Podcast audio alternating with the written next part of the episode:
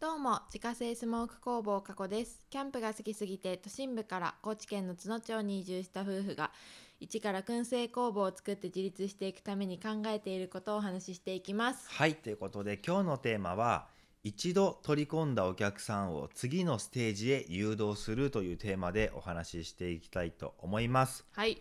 えっと自分でねあの商品を作って販売するようになってあの感じたのがねその思った以上にその集客ってむちゃくちゃ大変だなって思ったのよ。うんうんうんうんいやまあ分かってて分かってたんだけど、うんこんなにも大変なのかって改めて実感したというか、なるほどねでその商品をさやっぱ認知してもらって知ってもらって、うんでそこからさらに購入してもらうっていうことってもうむちゃくちゃ大変だなと思って、あーまあ確かに認知してもらうのがさまずそう結構さそうちらには何の影響力もないからさそうそうそう難しいことだよねう、うん、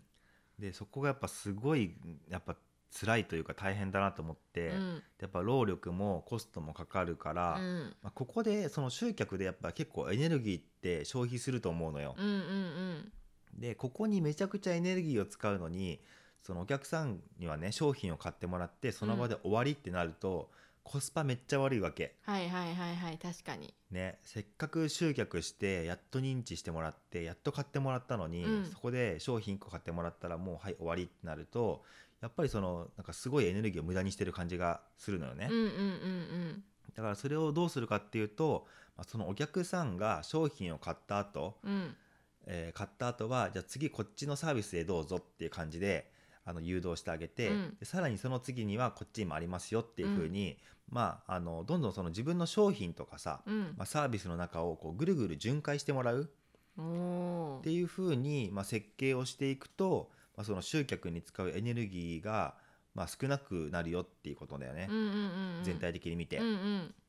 だからコスパが良くなるよっていうことを最近考えていて、うんまあ、それを上手にやってるのがやっぱりディズニーランドとかだと思うんだけどまああ、ーディズニーランドとかディズニーだと思うんだけど、うんうん例えばその映画で、えー一気にこう認知度を上げてでその映画館にまあ集客するじゃん。うんで映画を見てもらってでああよかったねってなった後は今度ディズニーランドにさアトラクションできるじゃんあーもうできるの大体できるじゃん、もうね私ね、うんあのディズニーの話をさせたらねあれなんだけど そうだよね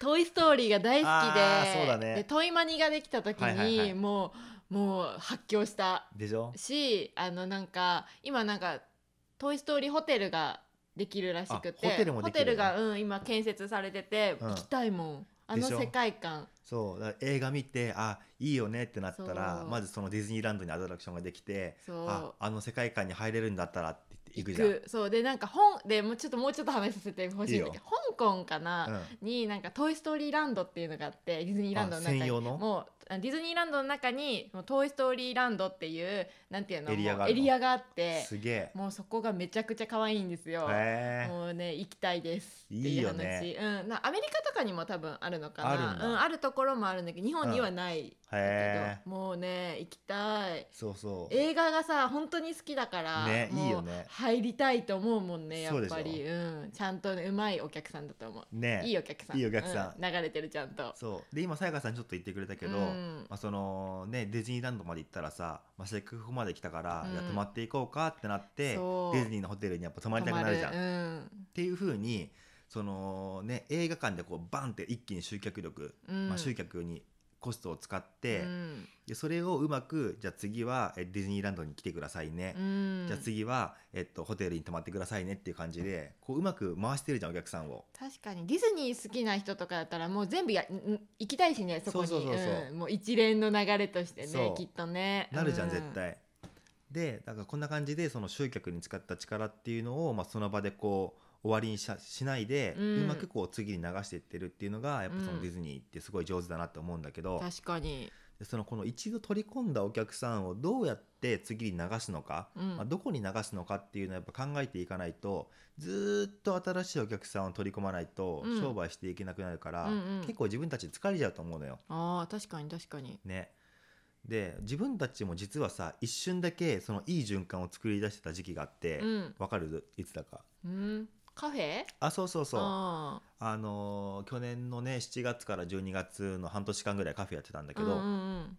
えっとまあ、その今はスモークナッツっていう商品しかないんだけど、うんまあ、それを道の駅とか、まあ、いろんな事業者のところで取り扱ってもらってて、販売してるんだけど、うんまあ、そこでナッツ買ってくれたお客さんが、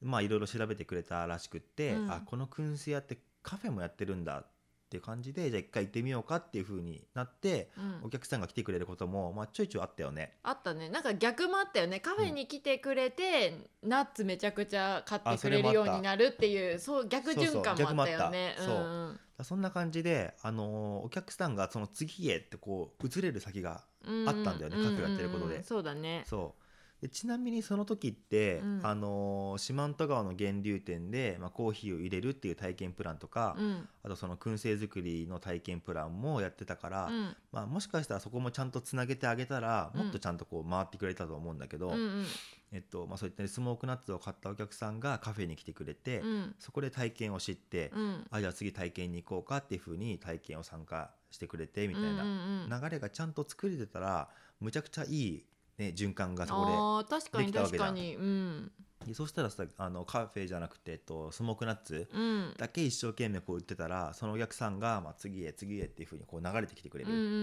うんまあ、流してあげるっはいはいはいていうのがやっぱりすごいあのこれから重要になるんじゃないかなと思っててうん、うんでそうするとやっぱね集客が楽になるじゃん圧うん倒う的んに、うん確かにだからそのこんな感じでそのこのこれの次はこれに来てくださいね、うんでさらにその次はこれに行ってくださいねみたいな風にお客さんをどんどんどんどん次のステージにこう誘導してあげるうん仕組みはやっぱり持っといた方がいいなっていうのはあるよね。うん確かにそうだねで、まあ、その今後ね自分たちがじゃあどうして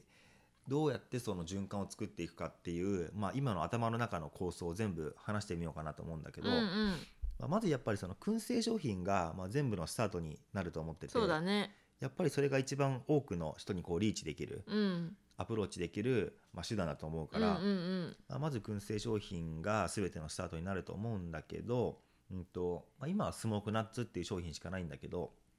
これが工房ができたら、えっとまあ、スモークチーズとあとスモークピスタチオ、うんうんうんまあ、これは確実に商品化しようって思ってるから、はいはいまあ、まず最初はこの3商品うんで、まあ、スタートしていくかなと思うんだけど、うんまあ、それを、えー売るために例えば SNS を頑張って、まあ、ちょっとでもこう認知を獲得していくとか、うんあとはその取引先、まあ、その商品を取り扱ってくれるところを増やしていくとかはいあとはそのイベント出店して、まあ、直接お客さんとやり取りしながら、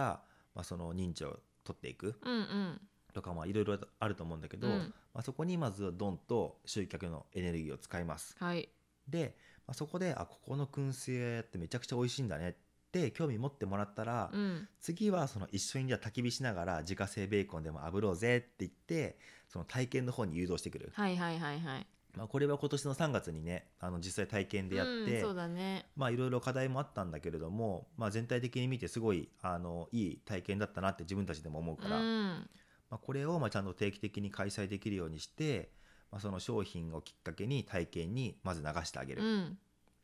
で、えっとまあ、そこで大体多分お客さんってあやっぱアウトドアっていいよねって多分感じると思うのよ、はいはいはいってなったら今度はアウトドアサウナっちゅうもんがありますぜっうんていう感じでいいねそうあのじゃあそのサウナ入ってで川で水風呂ねうわー浴びて最高ですねアウトドア体験をして、うんその後はあの飯食おうぜって言ってバーベキューしたりとか、うんまあ、その燻製商品とか食べてもらってっていう感じでまたそこでアウトドアの体験をしてもらってってなるとお客さんは今度あーこのままキャンプできたらいいよねって多分思うの。はいはいはいなるほどでそうしたら、まあ、まだこれ全然あの始まったばっかりで全然進んでないんだけど、まんあ、今後自分たちでそのキャンプ場というか、あまーあ、キャンプができるエリアみたいなのを作っていこうと思ってるかうんうら、んうんうんまあ、そこに誘導していくなるほどねあうち実はキャンプ場もやってるんですよつって、はいはいはいあ今度ここに来てくださいねって言ってあげるだけで、あじゃあ今度行こうかって思って、うんそっちに来てくれるっうんていう感じでもうどんどんどんどんこうこのこれを、えー買ってくれたら次はこっちに来てくださいねみたいな。うんっていう流れがちゃんと作れるとその燻製商品を販売するために使ったエネルギーを、まあ、無駄にすることなくどんどん次にこう流していけるから、うんまあ、すごい楽だと思ううんのよ。うんうん確かにでまあここで気をつけなきゃいけないポイントがあるなと思ってて、うんまあ、これがねその流す先が全部独立してしまうと、うん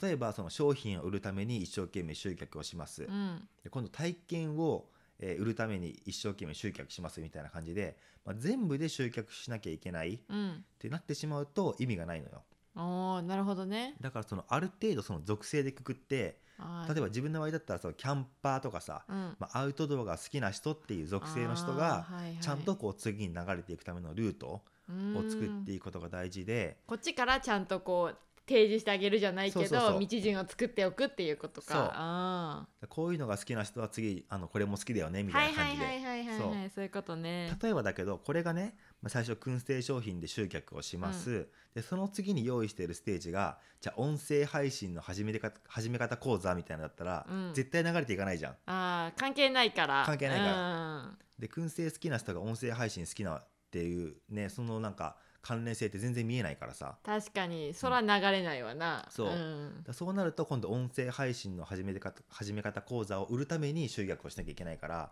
あーもうエネルギーをどんどん分散するから今度効率が悪いのね逆に効率悪くなるるんだよこれはちょっと注意しなきゃいけないなと思うんだけど確かに